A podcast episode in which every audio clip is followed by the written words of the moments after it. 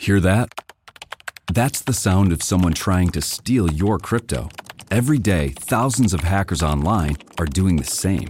That's why Arculus uses air gapped cold storage technology to protect your assets. Using our keycard and wallet app to form a protective barrier, Arculus insulates you from hackers and puts control of your digital assets back in your hands. Order the first truly air gapped crypto wallet at getarculus.com.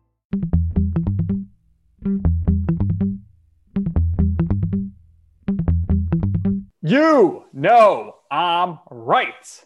Nick Durst here with Joe Calabrese. And Joe, you know I'm the Mets fan, you're the Yankee fan. Usually we have a Met person or Yankee person when we're, we're getting into sports writers here. But today we have the perfect guest with us, someone who has covered both teams in the past. Very rare.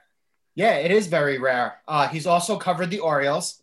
Uh, he's bounced around, done uh, some reporting, a little bit of everything. Uh, a lot of places too. Uh, he's been in Boston. He's worked, uh, wrote for the Star Ledger. he's wrote for Newsday, and that's a very tongue-in-cheek thing with us because everybody we have on here seems to have gone through Newsday at some point. So we'll have some laughs with him there. he's currently the deputy managing editor for the Athletic. I do not know if he's still nationally writing for them, but he was at one point.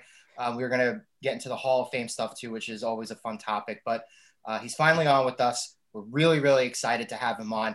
Thanks for coming on. Uh, Marc Carig. Marc, welcome to the show. How are you doing today? I'm doing all right. Thanks for having me, guys. I'm glad we finally made this work out. I appreciate you guys' patience. Oh. patient with me. So thank you. No worries. As you know, sometimes it takes a long time to get a good story to, to fruition here. So very happy to get you on. Marc, absolutely love your background right now. How long did it take you to A, get all those hats and B, hang them up on the wall? all right. So there's about 175 of them. And the first one I bought in like 1998, it was the Braves hat right here, my upper right. Um, you know, I've always been a baseball person. Like, I mean, still am. Like, I love baseball. I love the game. Oh, always will. Right. So, you know, uh, the hats were like, I just remember always thinking like, what a cool little piece of the game that is. Right. Like to, so whenever I went to a new city, I'd find a ball cap. And back in the day, it was like this fun game because you'd go and find some mom and pop sporting goods store and you might get like five of these like old school you know brands they don't even make anymore like basically replica fitted hats you know ten dollars for five nice i'm just trying to get rid of him you know so like i got a bunch of st louis browns hats up here and half of them were from sales that i just described you know so i grew up in the bay area i'd go in the city in san francisco you know, there's a couple places I knew to go to, and you know, I'd get lucky. You know, I'd walk out of there with like thirty dollars a head, and like ten of them. So yeah, it's a little different now because a lot more people collect things. There's the internet, and so that also makes it kind of easier to look find what you're looking for. Like, and there's a couple hats on here. Like, there's a I don't know if you can see it, but there's a Padres hat that, that actually is from like the early '80s. Wow. Yeah, there are a lot of great hats up there. Expos. Yeah, uh, the old Diamondbacks logo before they ruined it and they changed it from the purple and the uh, the teal look. Uh, I see the Expos hat over there. Uh, let me ask you a question: Has Lids ever contacted you uh, and wanted to form any type of uh, like sponsorship or partnership? You know, I they haven't, but like there's been like hat companies that have like um you know taken note of this and like they'll send stuff right or um, there was one, it was New Era actually, because they'd seen this thing, like some rep had sent, you know, an email reaching out and stuff like that. Um, the, the most common question is what what Nick just asked, like how do you hang them? And so, you know, like it's funny on Twitter, uh, like if I'm like doing an, an interview in Zoom, right? Like we're in a presser and I ask a question and people see the background, like every time, if it's like carried on national TV or MLB Network or SNY or Yes, right away. It's like, oh my God, how do you hang those up? And I tweet the link every single time. Like it's just, it's this one particular brand. They make great racks for these hats. Um, and uh, yeah, and how long does it take? Like, dang, man, that, that could be like a, a, a two hour project. Um, you know, I got a three year old daughter. She, ha- she, she thinks it's hilarious to pull them down. you know, I've had practice in having to get them back up. So I think that answered the, the hat questions, right? Absolutely. Now you met you mentioned SNY. I wanted to know, do you ever get sick of putting on SNY and seeing your five days in Flushing piece, which is aired at least five times a week on SNY? Yeah, they didn't tell me it was going to be like that, like five times a week in Flushing, right? Um, yeah, and, and, it turns out the predictions on that didn't didn't quite line up. All right, oh, this is going to be a dynasty. yeah.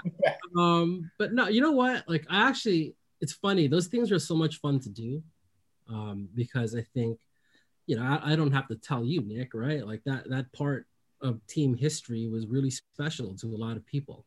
Right. And you know, I was working at Newsday at the time, like everybody that appears on this podcast, apparently, right? Um, but you know, Newsday's readership is heavily, heavily, heavily, you know, Mets, right? Like it's it was one of the biggest beats at the paper. Um, got a lot of feedback from people all the time. A lot of them from Long Island. Um, so it actually, for me, it, it, it was like cool to not only be covering the team at that point, but also to be doing it for this paper that had such a loyal audience that followed the team. Like that felt good and it felt important. Like it, it made me feel like when I went to work every day, I was trying really hard to do those readers right, right? Like be paying attention, be talking to people, keeping an ear out for things, um, especially that era right? Like that, and that particular night you're talking about Wilmer Flores, and that night, like a lot of baseball writing is hard, right? Like every single day, like it's you're living in constant fear that someone's gonna drop a bomb on you, right? Like someone's gonna break a story, and you're gonna look like an idiot. Um, but there are also days where it's like I wouldn't trade him for anything, and that was one of them. That was one of them. Did covering the Mets and Panic City and Mets Twitter really elevate your social media presence and really make you rely on social media more heavily than you had in the past? You know, like yes and no, because honestly, where I feel like the social media aspect really stood out was when I was covering the Yankees for the first time. So I covered the Yankees from like 09 to 2012. Okay. And I was doing that for the Ledger at that point. And, you know, like, Joe, you know, right? Like that, that's a competitive media market. There's a lot of people that cover the Yankees for obvious reasons. There are a lot of interest, a lot of people read the stuff. So I had to figure out a way, as someone who wasn't even from here, right? How do I get in here? Like, how do I become somebody that people should read or at least or think that is worth their time, right? Because that's the hardest thing is like, are you worth the reader's time? It's a hard thing to do. So 2009, like not many people, believe it or not, right? This is pre like Twitter being the end all be all. That so, was probably a better time in life, though, to be oh, honest. right. It was like, you know, it was like a very Wild West, but it was like a lot less nasty than it is now, right? Yeah, I see some of the uh, the jabs that you get thrown your way very unfairly, I might add. A lot of just silly off the cuff comments that uh, you don't really deserve. But uh, but continue. You know what? Like people can say what they want. I think that's the kind of the strength of it, right? And like, I mean, I choose whether I'm going to, you know, give it any mind or not. Um, you know, you asked the, question was like social media and how how it's useful. I'll tell you what one of the ways it's really useful: criticism. I think that's great. Um, if people thought I was being too hard on the teams I covered, I heard about it, and you know what? That's great. So you know, I taking personal shots, that's no fun, right? Like, you know, calling your name, that's no fun. But when someone's like, you know what, you missed the point in this article, and here's why, and and someone tweets that at me, love it. Like, I mean, I, I would look forward to that because then I'd just be like, damn, they're right. Ooh, they're right. I messed that up. You know, I missed that. They were right. I should think about that. It made me better. Right. So um yeah, like there's a lot of nastiness and it's unfortunate, but that's the world we live in. But there's also a lot of like encouragement.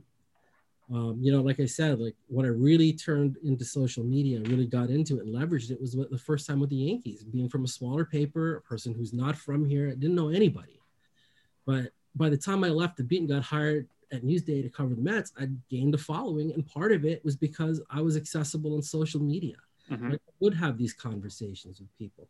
In fact, it's the times when people were critical that I enjoyed the most sometimes because it told me a they were paying attention to what you were writing, and if they took the time to point out what they thought was wrong, then I felt like I owed it to him since you put in the time to read it and make this comment, which I might not agree with, but like I respect it. Then I want to respond. And I, what I found is that having those types of interactions was extraordinarily valuable. And, and, you know, rather than it, you know, like if, if you're insecure as a reporter, like you can see that as like, oh, they're trying to take me down and all these negative things. But a lot of times, like the way I took it was like, hey, the good thing is they read it. Right. That's huge, you know, and and you should pay them the respect back. They gave me their time to read it. I'm going to give you my time to respond, especially because you took time to shoot a response to me. I thought so to me that was like the healthiest point, but that was yeah, that was before the Mets. That was you know how I got basically how I got in the door in a place like New York, which which is no picnic either when you're not from here, especially. How did you decide in your time, you know, with Star Ledger, Newsday, and The Athletic, when it comes to breaking news? How did you decide whether got to get that out on Twitter right now, got to be first, or let me get it up on my website so the website gets the page clicks? Yeah, that's a great question. Um, there isn't a, a blanket answer, right? Like I mean, Nick, those things are all like every scenario is a different answer, and right. it just kind of depends, right? So, like, if it's okay, um, I'll just use like a rough example, right? Like, if there was a trade or a signing, I knew that that was going to get out fast. Mm-hmm. Like, there was just no getting ahead of that. Like, you, there's too many people after that same information. So if I happened to get it, like I, I was gonna just tweet it because because at that point you know the fact of the matter is once it's out there then it's out there. That's it. Like there's the you're on to the next thing right? So there's no shelf life in other words. Whereas if there was a project i'd been working on that had some news in it right?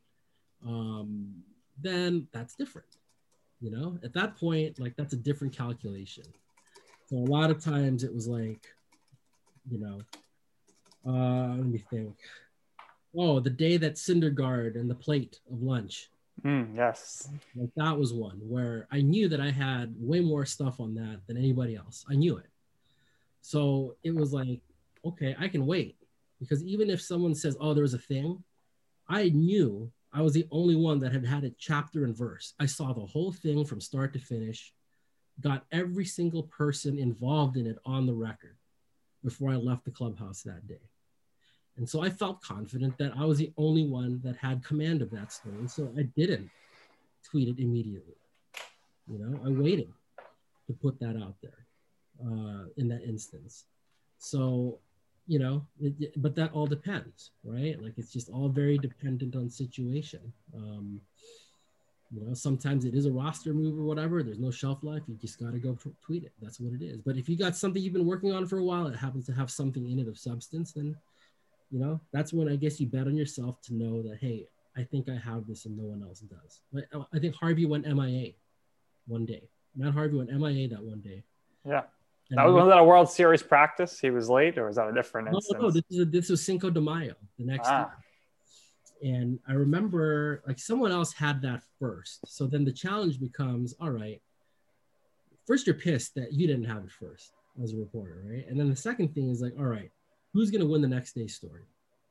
And I remember telling myself that day, nobody's going to have a better version and more complete version of what happened than I will today. And that was my goal. And so, you know, I'm, throughout the day, I'm like learning things. Am I, am I going to tweet all that out? No. no. But then when it was time to publish, right? Time's up. Got to put a story together like I was proud because I the first part of that story was the first time the players noticed that he wasn't around, and the end of the story was the, on the Sunday morning when he walked through the door at Citi Field, and waiting for him was Terry Collins, Jeff Wilpon, and Sandy Alderson, right? And I had a chapter and verse, so I'm not gonna tweet that out as I'm getting it, right? I'm not gonna do that, but that's the one you save for. All right, we're gonna hook the readers up right now. They are gonna. There's gonna be worth their weight so that that again, that, again, I'm just saying that to illustrate that there's no right, right and wrong answer to that. It's all the right. situation. Uh, now, would you say it's different between you know working on Newsday versus working with Athletic, which is behind a paywall when it comes to tweeting versus writing? Because you would think, or I would think from the outside looking in, because people are paying to read your articles, you would be more likely to want to write something as opposed to break it on Twitter. Yeah, I mean, you always want to write it first. Right. Like, I mean, that's just, you know, if, if I didn't ever, if I didn't have to tweet something like news out, I wouldn't. But that's not the world we live in. So, but you know, honestly, being from going from Newsday to the Athletic, that part wasn't that all all that much different, right? Like, there's just there's certain things you just have to do on Twitter, but you know, there's a lot of things that you don't, right? There's a lot of things where, you know, you, you mentioned we have a paywall. Um, you know, people still have to buy a Newsday, Right. Right? Like you're still there's people at the newsstand paying money, and it wasn't a lot, but you do it every day on the train, it's a lot, right? They're still paying money. We had home subscribers, they're paying money too. So from fundamentally didn't really change, right? Like they're paying money to read my articles in the athletic, they were paying money to read them in Newsday too. You know, I mean not online, not until later, then there was a paywall, but like um yeah, I, I don't think it fundamentally changed, you know.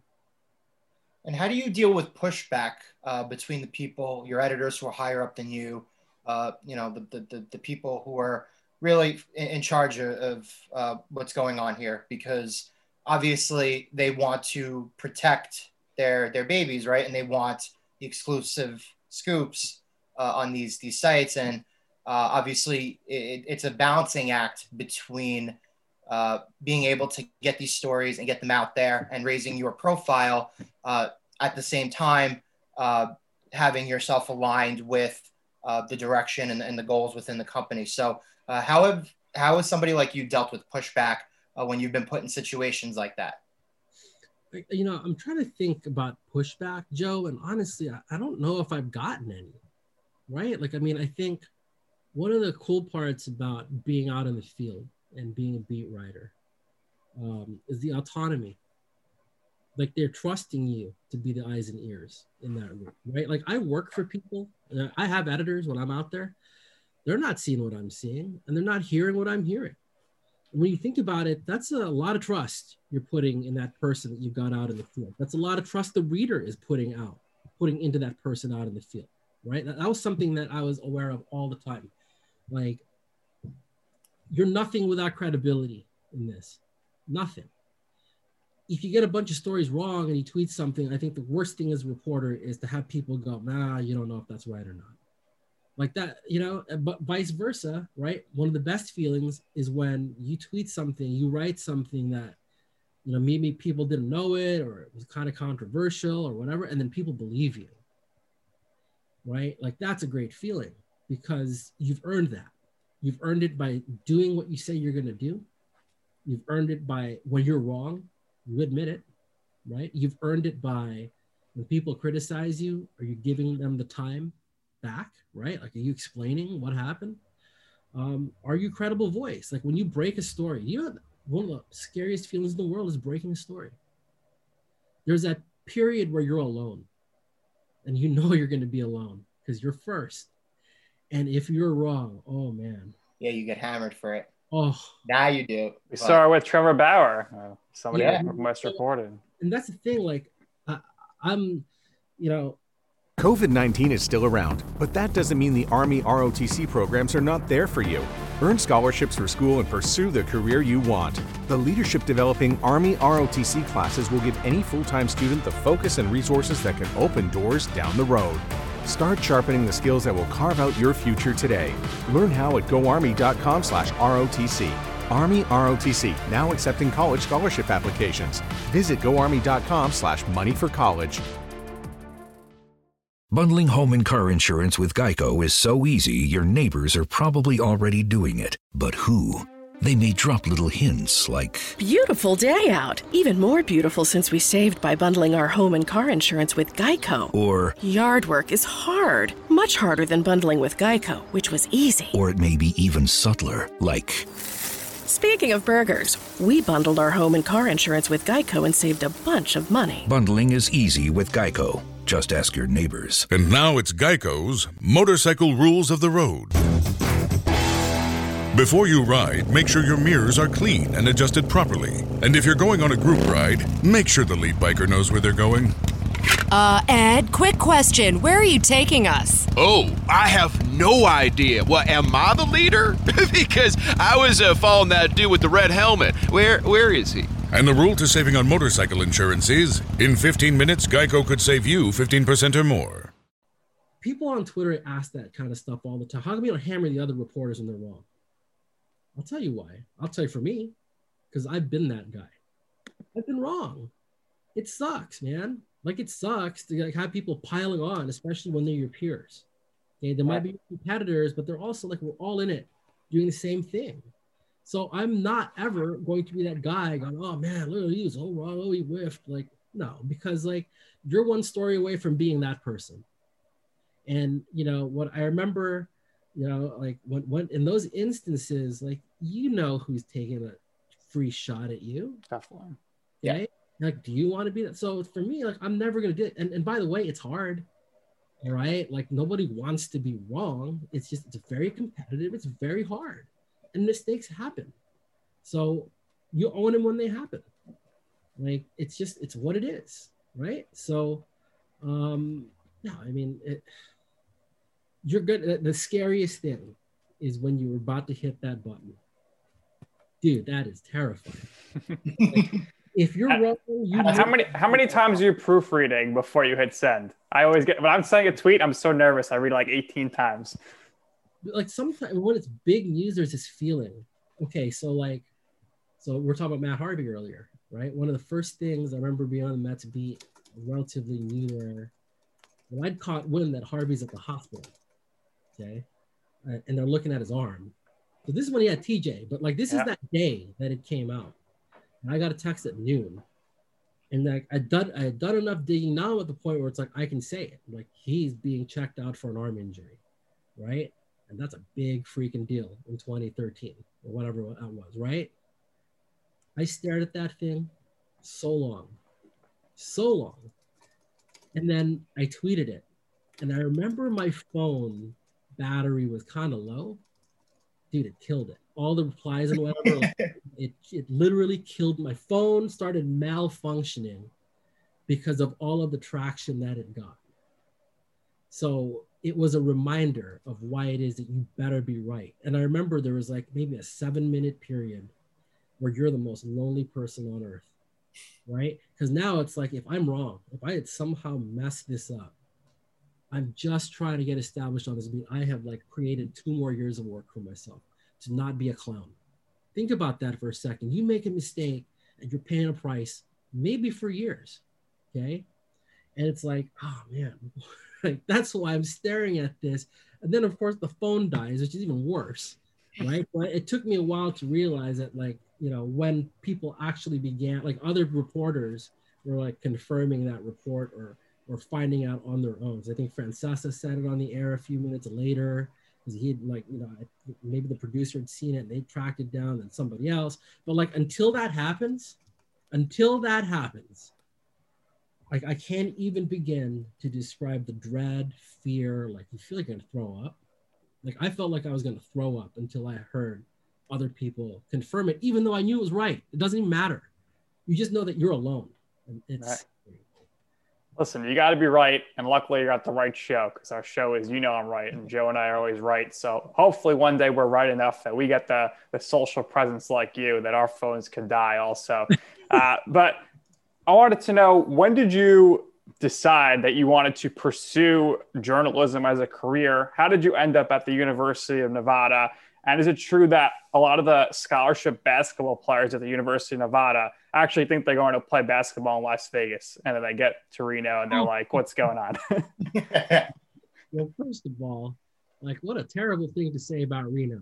Like that, what a what a horrible turn this has taken. Um, like, Oh, this, I, I heard this come out like two years ago when when uh, University of Nevada was like a top ten team, and they, and the basketball players would be interviewed, and they're like, "Oh, I didn't really know where it was. I thought it was going to Las Vegas." Oh God, like uh, you know, maybe that's true, but um, no, actually, the program's been pretty good, man. We've had, you know, when I was there, like went to the Sweet 16 one year. Good Great. basketball team. Yeah, Yeah. very good basketball team. Um, so like I, you know, probably high school is when I felt like this was interesting. Journalism was interesting. Um, I actually thought I would be doing something else in journalism. You know, I thought I'd be like covering government or covering wars or whatever. Like, so some of my first jobs were like actually covering, you know, fires, crimes, uh, going out to the scene of like, you know, one of the first places I went to, uh, actually on scene, like I, I pull up and there's pieces of a motorcycle all over the road. And somebody had gotten high and driven that motorcycle like 90 miles an hour into the side of a truck, right? And you can imagine what that looks like. So I'm like, yeah, I don't know if I want to do this. Uh, it turned out maybe this isn't what, what's for me. And so I don't know. I've always liked baseball. Like always loved baseball. Um, so I was like, you know what? Maybe I want to cover baseball, right? So um, that's how it kind of began. I went to junior college first, actually, like near home, um, and then uh, went to Nevada because there were some people there that I had gotten to know, like and they're like their professors, like friends of friends kind of thing, and like had you know recommended it, and you know I'm glad they did because I had an awesome experience there. A lot of great people. Um, like still some of my best friends are from that time period, right? So, um, you know, and then that point it was like, you know, I really enjoyed it and got lucky. You know, I got intern like back then it was about getting internships in the summer, and I got really lucky because you know my internship internships were the Boston Globe and the Washington Post, Ooh. which are like hard to get, and felt super fortunate. But I mean, at both those places, like I met great people and learned so much. Um, How did you turn your Nevada connections into internships on the uh, the East Coast? Yeah, uh, it doesn't seem to, I don't know, pass the sniff test at first, but I mean, no, those are really impressive right off the bat. Probably straight up luck. I mean, what what can I say? Like, I mean, especially the older I get, the more I realize some of the breaks we get, man, like you just have no idea. For all I know, they wanted to hire somebody else and they couldn't do it. They turned it down for something else. You know, like who knows? I have no clue. Um, all I know is that, like, you know, one of the people I met there was standing at the, you know, standing with me the day I got married. Okay. Wow. One of my best friends. Um, and also, by the way, a great sports writer. But like, you know that that's the kind of thing that I, I couldn't explain that joe. Like i don't know man. Like there's no and like let's put it this way. If, if you told me to relive those times a hundred times how many times do you think it would end up the way it end up? Maybe one maybe two. The point is i wouldn't want to like walk it again. Like because i mean geez how many ways could that have gone sideways right? So um right. yeah that's a that's a long answer for i guess i got lucky which is fine. That, that sometimes that's what it's about. But I will say this: um, I'd like to think that I was ready for that luck. You know, like I'd like to think that when I got those breaks, like I, I proved to people that I belonged there. Um, you know, and in Washington, you know, that's what happened. They hired me right after that internship. They freaking hired me out of school. So, you know, like that's so yeah, maybe it was luck. Who knows? Um, I'd like to think that the second part of that wasn't luck. Yeah, I was going to say, how did you leverage uh, those internships right into covering the Orioles? Because you're only with the Orioles uh, for a year, and you went right to the Yankees, and, and, and you mentioned before you were with the Yankees for three years, and and you kind of you know progressed from there. Uh, so uh, so I'll reiterate, uh, how did you leverage that, uh, and who would you say through the course of the first you know five to ten years of your career, the earlier years of your career where you were bouncing around? Uh, covering different beats uh, in different places, uh, having your work published in, in different publications. Uh, who do you think were the most important people uh, for you in your life at that time? Well, okay, so that's a really tough one because there's there's too many to name. But I'll single I'll, I'll say I'll say two because the context of what we're talking about is like baseball, right? Like how to basically the question is how to end up covering baseball. So there's really two.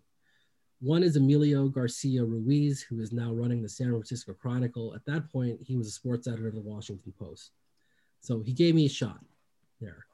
And, you know, one of the first conversations we had, and this is something I do now with everyone I talk to about work, he's just like straight up, what do you want to do? Like, what is your what is your goal here?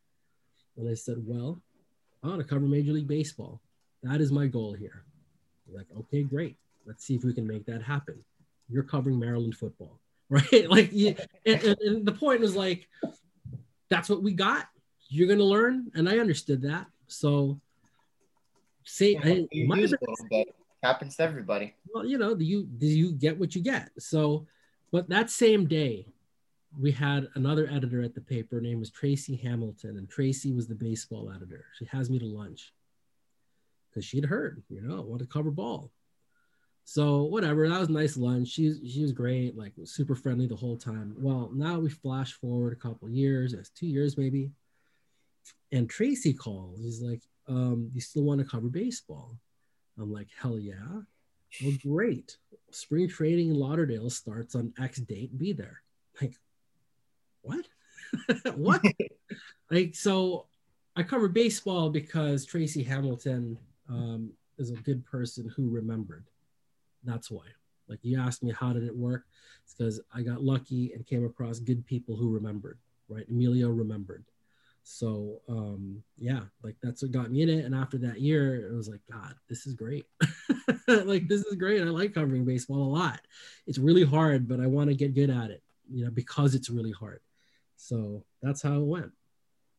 How did you get the position then with the Star Ledger? And then from there, how was, you know, obviously the first year there, you're, you're covering a World Series team. So what was that like for you? Yeah, it was nuts. Um, the hardest thing to do, I think, as a sports writer is have your first year on a beat because everything's brand new.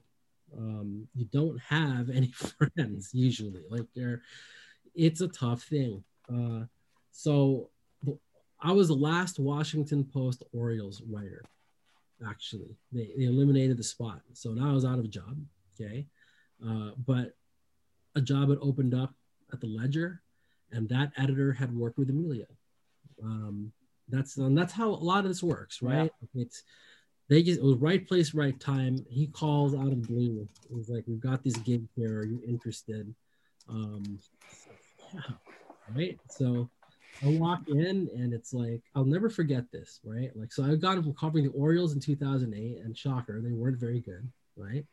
Um, and and I walk into the Yankee clubhouse, and here's Derek Jeter and Jorge Posada and Mark Teixeira and AJ Burnett and CC Sabathia, right? Like, and I'm But A-Rod. and A Rod and A-Rod. no, right? Like you're just like, hmm.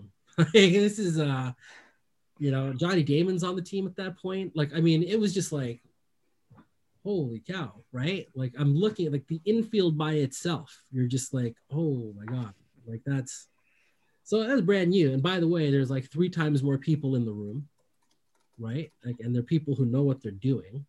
So it's like Joel Sherman's in there. You're just like, oh shit, you know, like what am I? like Joel's great. George King's in there. He's like, oh shit, what am I gonna do? you? you know, like it's and everywhere you looked, it was like that's like, oh man, like these guys are really good, you know. So like it was terrifying, right? And like I don't know anything. It's like day three, and I'm you know you have to write notebooks in a newspaper, right? It- it- It's like a you know 400 word little wrap up, right? And it was like early in the morning, like it looked like it was going to be kind of a slow day. And I turned to Ken Davidoff, who was working at the time at Newsday. All right. Yep. Well, Kenny, One of our Newsday connects. that's right. But Kenny, it's kind of a slow news day. And he starts laughing. He's like, the Yankees always provide. That's what he says. I, I'm picturing I'm picturing Ken saying that in his his Christian Bale like voice right now. yeah, yeah, laughing to himself. Oh, stupid kid, right? So, anyway, games in Dunedin that day. We go. It's like you know now it's three o'clock and it's still feeling like a slow news day. Players are starting to leave, and here's Angel Pressinall picking up a run. Like ah, the Yankees always provide. There it is. There it was. No, no longer a slow news day, and it, that's pretty much it. You cover the Yankees, shit like that happens all the time. Like you just never know. All you know is that it will happen and then when it does you need to be ready. Um, and of course i wasn't. Didn't even know it was angel Pressinall till later. Like oh no. Whoops.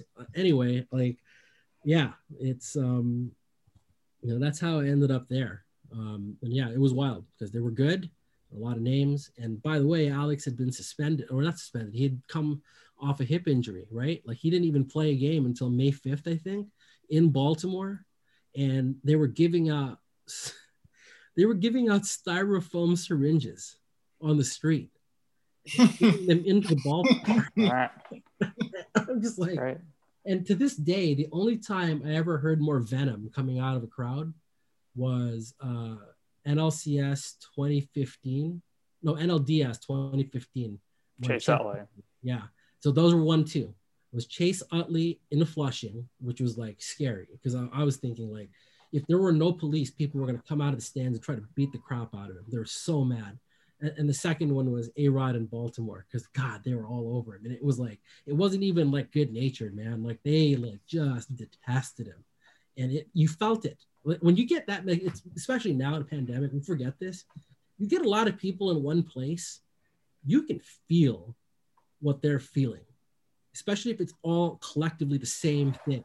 And in these two cases, it was like everyone in that ballpark hated A-Rod, and everyone at Citi Field wanted to see Chase Utley hurt.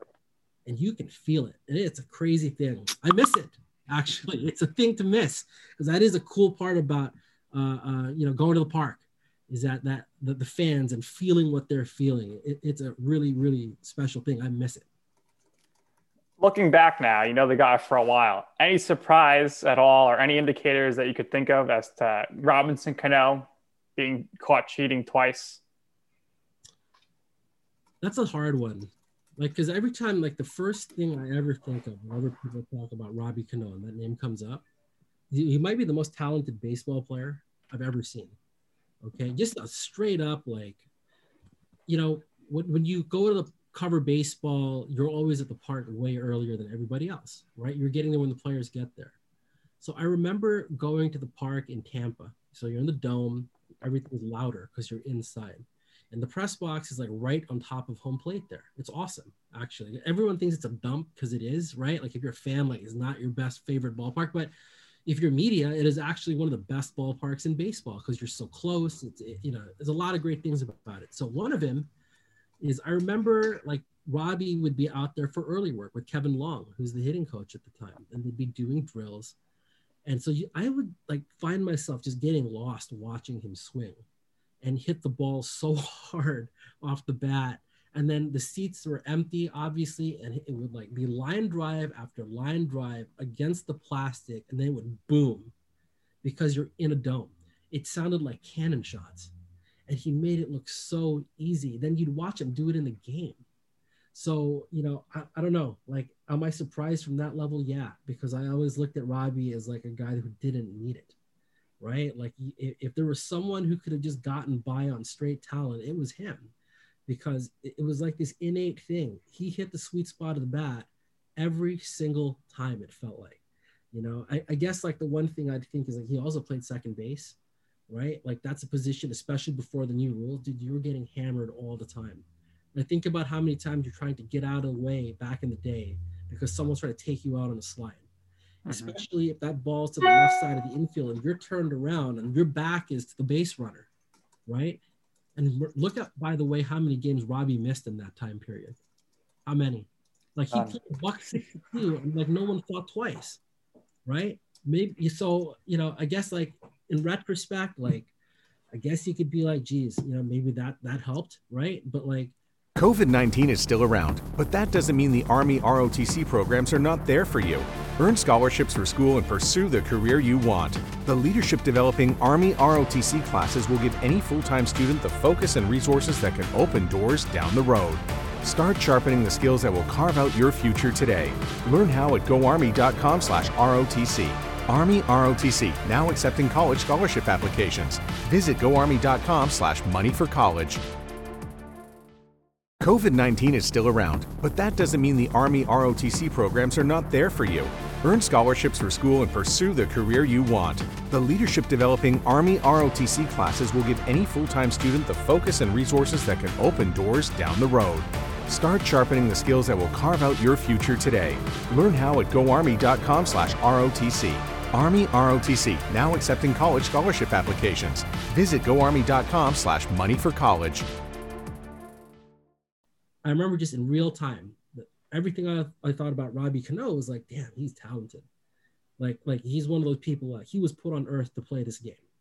So it, yeah, it's, it's a weird thing to you know now you say that name and he's a two-time user right suspended guy and it's like what a shame because... and, and Marc I, I think he'll be he'll be off the hall of fame ballot after the first year i don't i, I think it'd be tough for people to justify a two-time user don't yeah. you think to be voted I, I think it'll be tough. Next year will be very telling though don't you think? We'd have a-rod and, and ortiz on the hall of fame ballot. Yeah. Well you know that's going to be a tough one and you know it's everybody's gonna have to figure out their line, right? And like if, if we were gonna talk about two times, you know, getting caught twice, like I think that's a pretty reasonable line to draw. You know, like my me personally, whenever I've looked at Hall of Fame, I draw a pretty big difference between some of the stuff that was going on in earlier eras compared to like you know that period in time where there was a reckoning in the sport right? Like i think we can all agree people who watch this game know there was about that time period where like it was very clear don't mm-hmm. do shit. Do not do this stuff. Don't okay? Like the league increased the penalties. They made a big deal of the penalties right?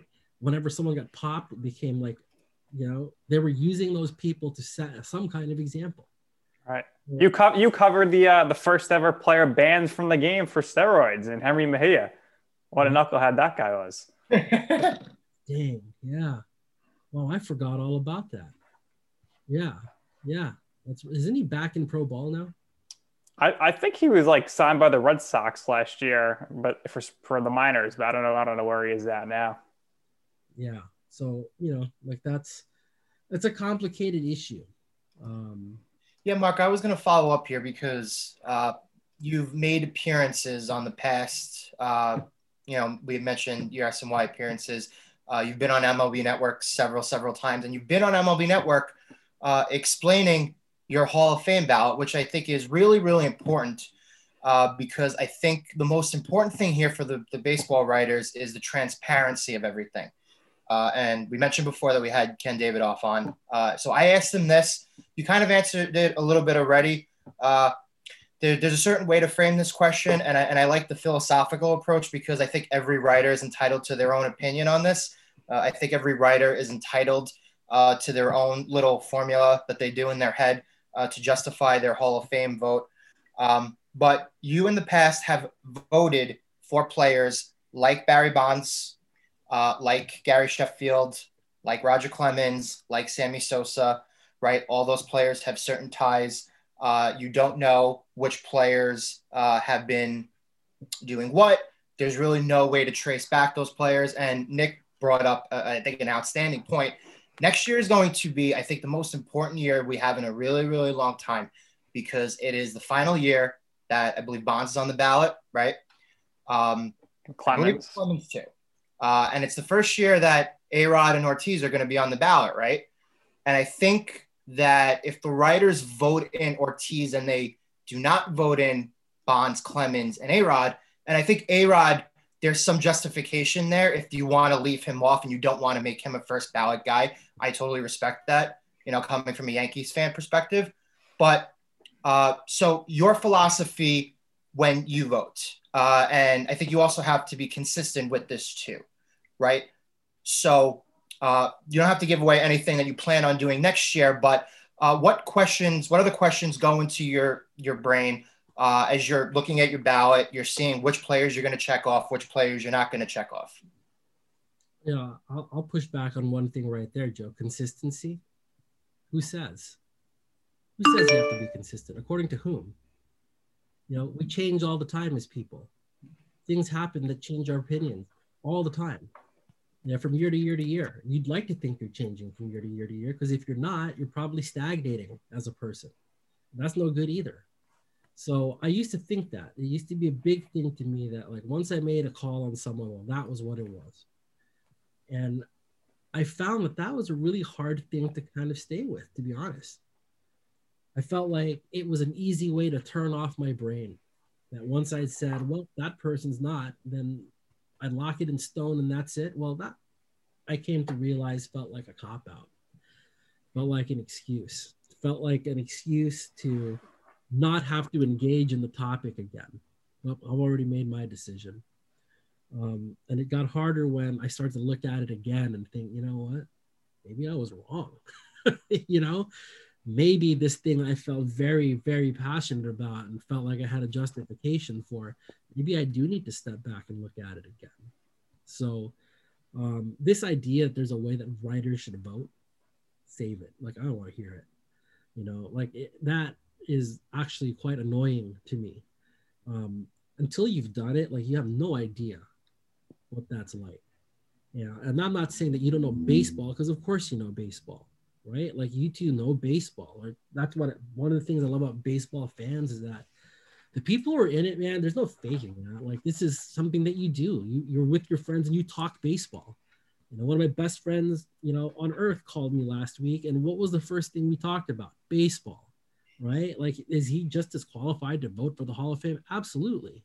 Okay, so it's not about knowledge. It's not that.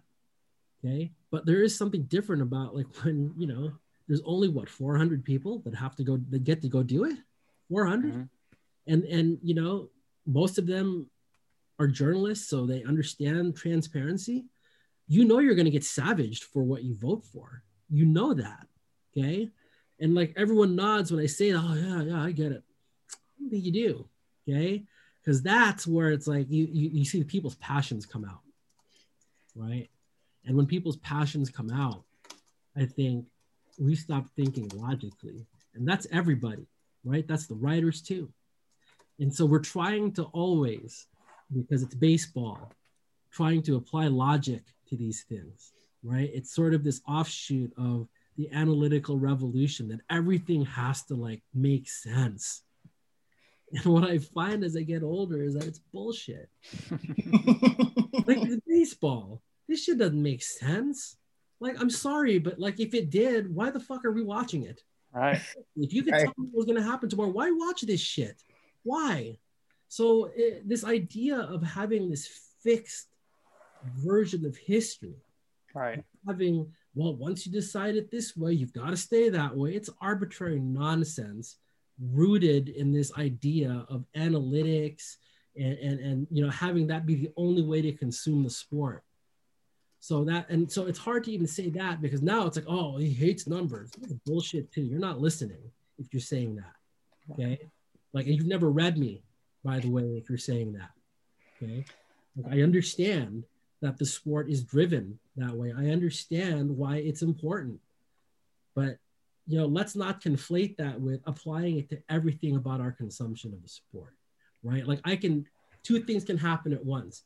I can say that numbers are important analytics and, and you know the, the, objective measures of things when you're trying to evaluate players. Yes that's extremely important. Every team uses it. I can also tell you that i'm sick of launch angle bullshit because it ruins baseball. Mm-hmm. like both things can be true. Right. and i think you've heard of this offseason where theo epstein you know is saying it straight up. Like aesthetically the sport suffers. So like okay this is a hall of fame question. We'll dial it back right why we're having these issues, I think, is this like false concept of having to be perfectly logical, to put this game in a box. And we do it with the actual style of play, we do it in how it's covered, we do it in how we vote for the Hall of Fame. And I don't want to do that anymore. Right.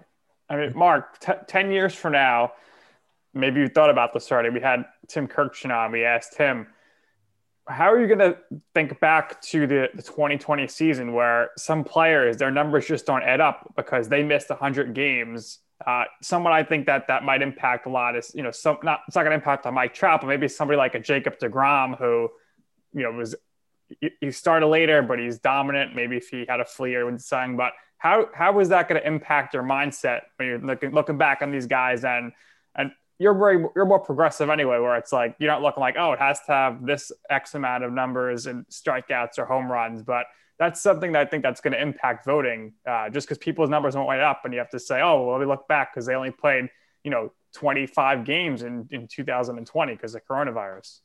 So here's where I think we are just talking about analytics, where it has been so big and positive for the game, is that you can see the numbers that just don't do the job when it comes to evaluating players, right? So I don't know do you, if, you're nailing or you're you're you're taking points off of Jacob Degrom because of his win total. Um, well, you don't know shit about baseball. Mm-hmm. Right? Just, sorry, like you. At this point, if you're like hung up on wins and losses for pitchers, you're in denial. Like you honestly do not know shit about baseball. Now, Yep. fortunate thing is, when I look at the voters, most of them know stuff about baseball. Therefore, they're not sitting there counting wins and losses for a guy like Jacob DeGrom when they knew that for all those years the Mets couldn't score any runs, right? Like, I think the general, this is going to sound bad, right? Because everyone on Twitter wants to line up and crush the writers.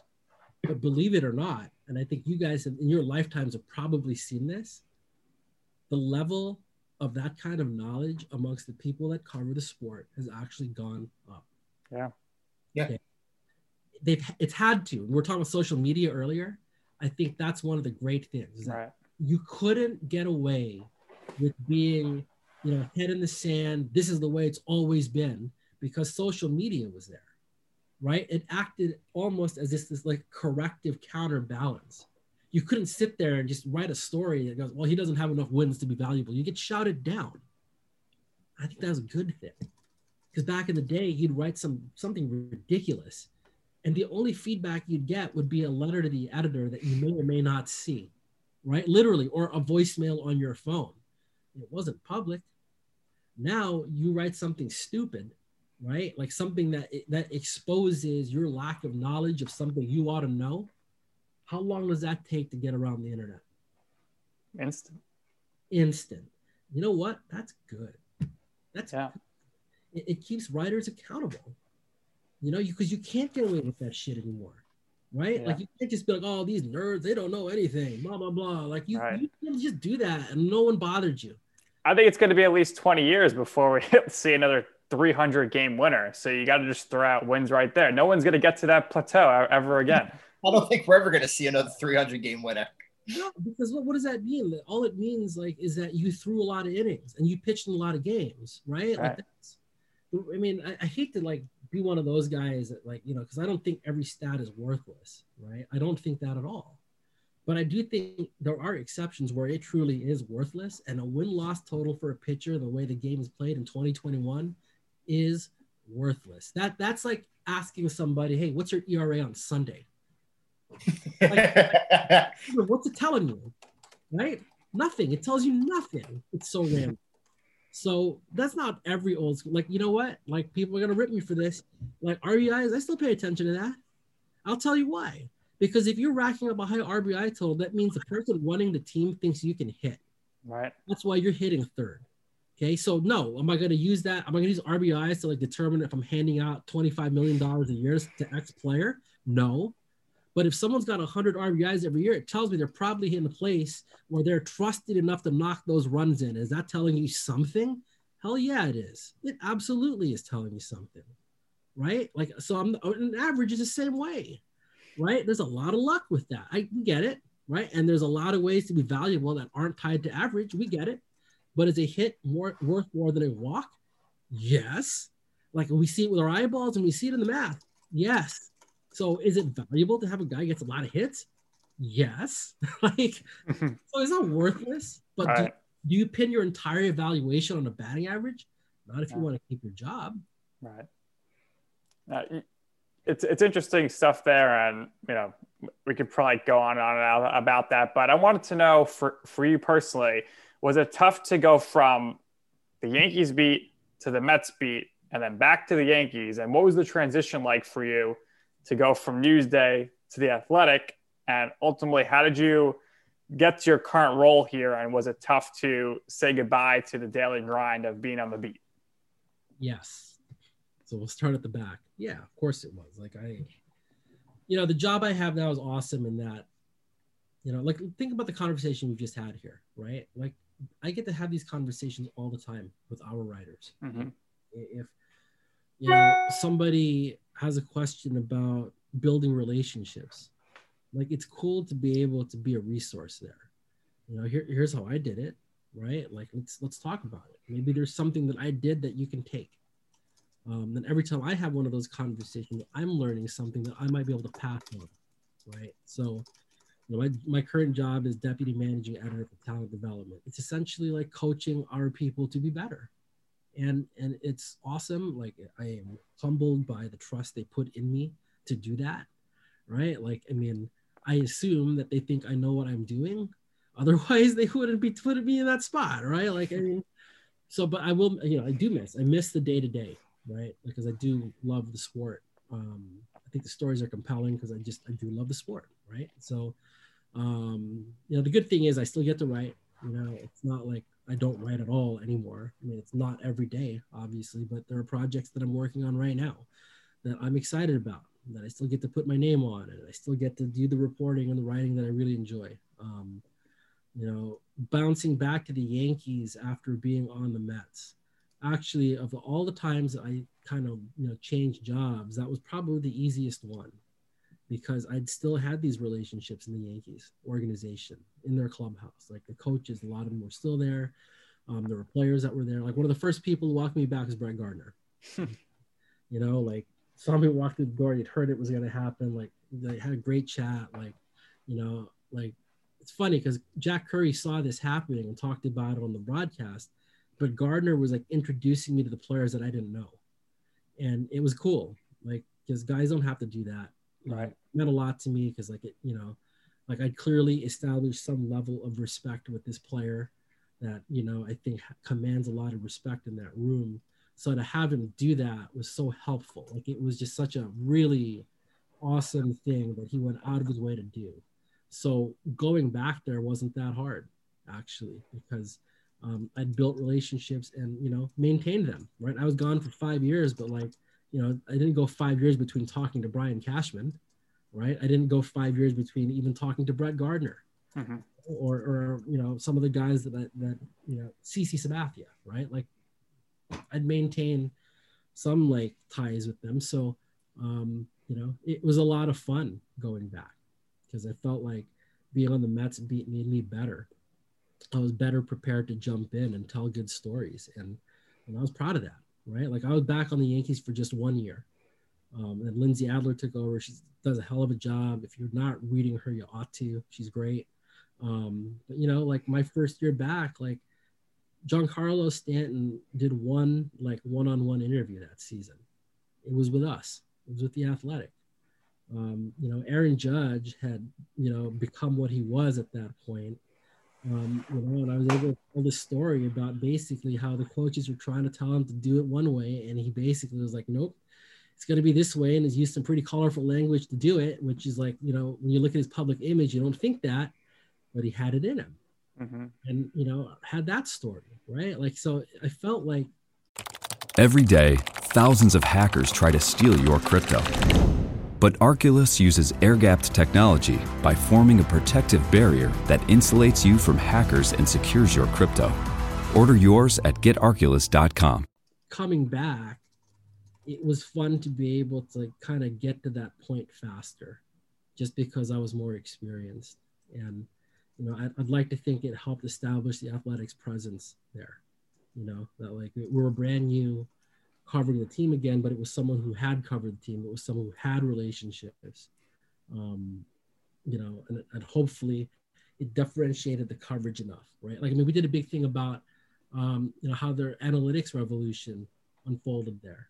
You know, like mm-hmm. you know, Harris and I come like I teamed up on a story like that. Well, coming back with the Yankees beat, and like, you know, it, it it generated a lot of interest. Like we got a lot of people to sign up for the site just on that one story. So it, it, felt good to make an impact coming back.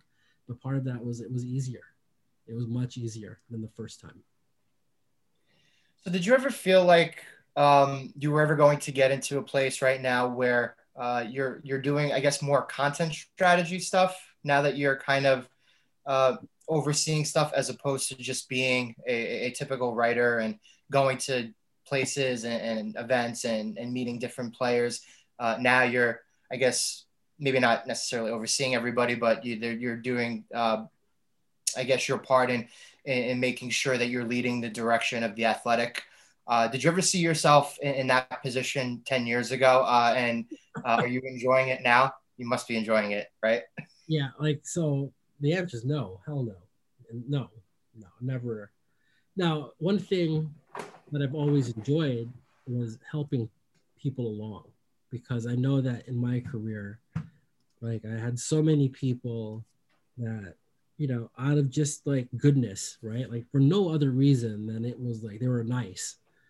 Um, show me the way, made me better, right? Like I had competitors that were like their job was to beat the hell out of me every day. Yet some of those people are the ones that taught me the most. Like George King was one of those guys. You know, Joel Sherman is one of those, like they didn't have to, but they saw that I wanted it too. That I was I, I would work at it, and so they must have seen something. So I learned like I owe those two those two guys in particular, right? Like I owe them a lot. I owe them a lot, and we've never worked at the same place. Right. Right. So anyway, like I always tried to pay that forward. In other words, right? So like what at the athletic, you know, when they hired me, I was like one of the more experienced baseball writers, right? Because just when they started, they were doing that, like hiring people with experience. Well, they were also hiring people that were just starting, right? And what I found was like I just enjoyed talking to them. Like when, when I'd be driving home from Yankee Stadium to Jersey, where I live, and you know, four out of five nights, my phone would ring, and it would be one of our younger writers. This is the word was getting out. If something happened that you didn't know what to do, like right, like you know, manager goes off on you, what do you Better, do? better call Marc. Call, call, just see what he said. Like it got around, right? Like, and that was flattering. Is there like, you know, because it's happened probably to me, and it has many times, right? But like I found I enjoyed those conversations so much that I kind of figured at some point, you know, I might do something in relation to, you know, essentially what I'm doing now. It's talent development, right? So as I'm not like managing a staff.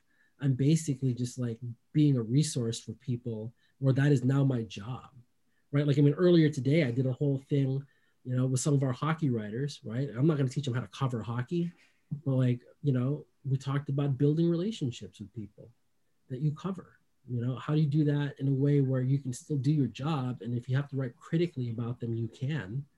But they also know like what your role is, you know, like how do you build trust? Because that's so much of this is is trust. And so it's really awesome and rewarding to know that that is like what I do right? Like it's it's and it's a very different um, reward, right? Like so, you know, at the athletic, there are certain stories if they do well, everyone notices them, right? They they cross a certain benchmark, and you know, as a writer, I had lucky. I got lucky. I got a bunch of those types of stories at our place, right? That, that the editors noticed, people loved him. That's why I got promoted. You know, I went from Yankees to National.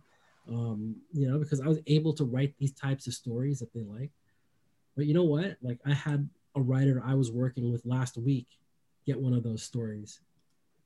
And it felt better than when I did it myself, which is weird. I didn't expect that. Not better, just different, I guess.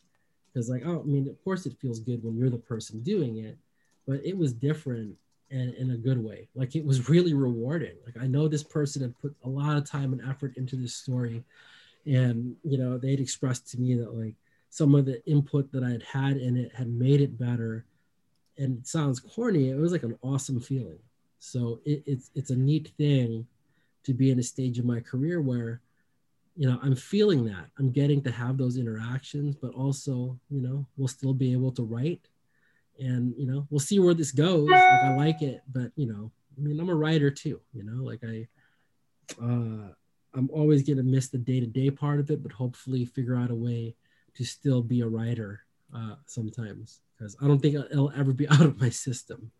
Yeah, I think I think it's it's it's very clear that the writers are looking to you for advice. Your email's been blowing up this whole interview, so we'll we'll start uh, we'll start getting you out of here with our you know we usually wrap with this. We always got to ask writers about their favorites. So uh, just in general here, your favorite games you've covered or series, specific teams, uh, press conferences. We always find that interesting.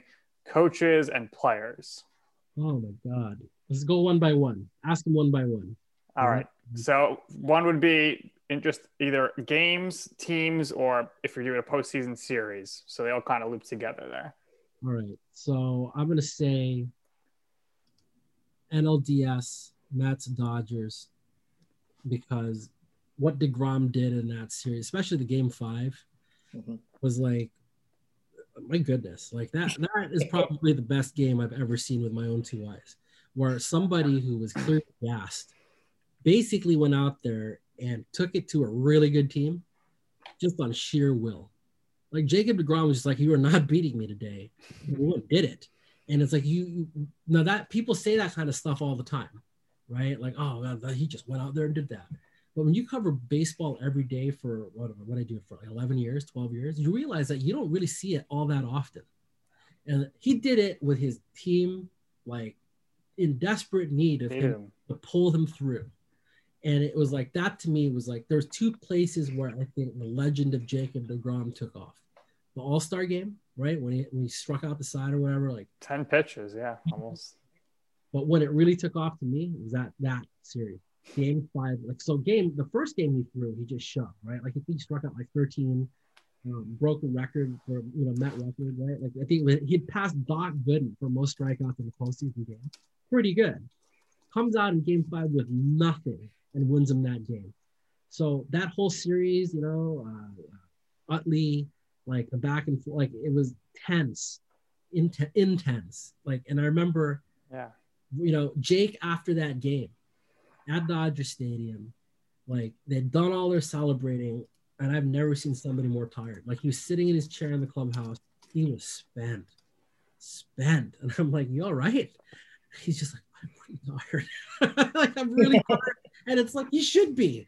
Like you could put the team on your back. Like it, it was remarkable. So I, that season was special. That series was special. I think that game, game five. Yeah. Him and, him and Murphy, very special. I, I'm picturing now because you mentioned Ken Davidoff. Murphy's hitting home runs. You're just looking over to Ken. He's like, oh, another one, another home run. Uh, what was that like in the press box? And Murphy's just hitting these home runs.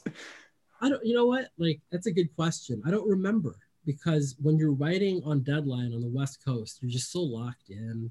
Like, I was just too busy trying to like get my story done on time. So, like, I remember it being like, um, Conforto went deep in that game too. Um, yes. I just remember very early on thinking, oh man, this is going to be a classic. Because so DeGrom runs into trouble early, and now Syndergaard's throwing in the bullpen, and then Terry comes out and then leaves him in. So we're like, ooh, this is like inning two, maybe third inning, something like that. And you're just like, dang, this, this shit doesn't happen every day, right? Like this is a go, this is a do or die game, and man just left him in the left him on, on the mound when you had a guy ready to go that who could have given you several innings, right? so I think like from that point on, it was just like locked in because you knew already. I knew I was like, damn, this is gonna be like a big game. Whatever happens here, it's huge. Like be ready for it. So what happened? I, I couldn't even tell you. I was too focused on yep. what am I writing today. Absolutely. All right. Now, most memorable press conferences. To me, I just remember the one of the all-time greats was Terry Collins just exploding. We got a whole busload of them in Las Vegas that they could come call up. That was that was great. Obviously, you know Terry f- flipping out after the game about with the Wilmer Flores situation, but you know you covered the Orioles, you covered the Yankees. You know so many introductory press conferences.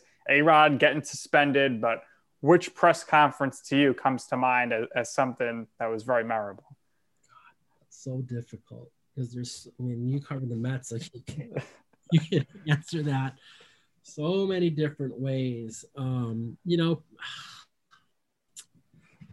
I think, um, yeah, you know, TC after Wilmer was like just classic, classic Terry Collins, like raw, honest, right? Like I think covering Terry was great because you knew what you were going to get, right? Like, and I think the fans that love Terry, eh, that's why. It was there was no pretense there. Like he was pissed and he showed it, right? Like, and he was frustrated and he showed it. It was real. Um, you know, Sandy after that was just like surreal. You know, Sandy staying against the wall going, that trade did not occur. You're just like, wait, what? right? Like I remember just being in that scrum going, like, what the hell just happened? Like, what the hell just happened? Like, I what? You know? So um, I would say, yeah, those two. Like Terry being raw and real, and then Sandy dropping that this trade did not occur, and you're just like all hell breaking loose around. It was crazy. Uh, so I'd say those. All right, and the last one here your go to players and coaches or managers when you need to get a quote for a story. That's a tough one because so this sounds weird. I think quotes suck most of the time. Like when you really think about it, like it, of all the quotes that get put in the paper or a website, most of them aren't very good. So it's hard for me to even answer it because I never went into an interview looking for quotes. Well, let me rephrase it then. Is there someone you would go to to help you get a story? Well, I can't say that. Like, why did I give you my social security number and, and my bank account number while I'm at it? Hang on, you want that? Let me get my wallet out and like, no, I can't be saying that stuff. Like, I mean, you understand why, right? Like, you're your sources. These are people that, like, you know, there's a reason they talk to me because I'm not telling people on a podcast who I'm talking to, right? Like, when it comes to that stuff, um, no, I respect way too much. You know what I mean? Like, I mean, trust me, I'm not gonna like be telling people where that stuff's coming from. All I, I can tell you is that there are folks who know what they're talking about and I trust them and they've never been wrong. All right, let's pivot. Your favorite stadium you've ever been to? Dodger Stadium. Yeah. The history and the location.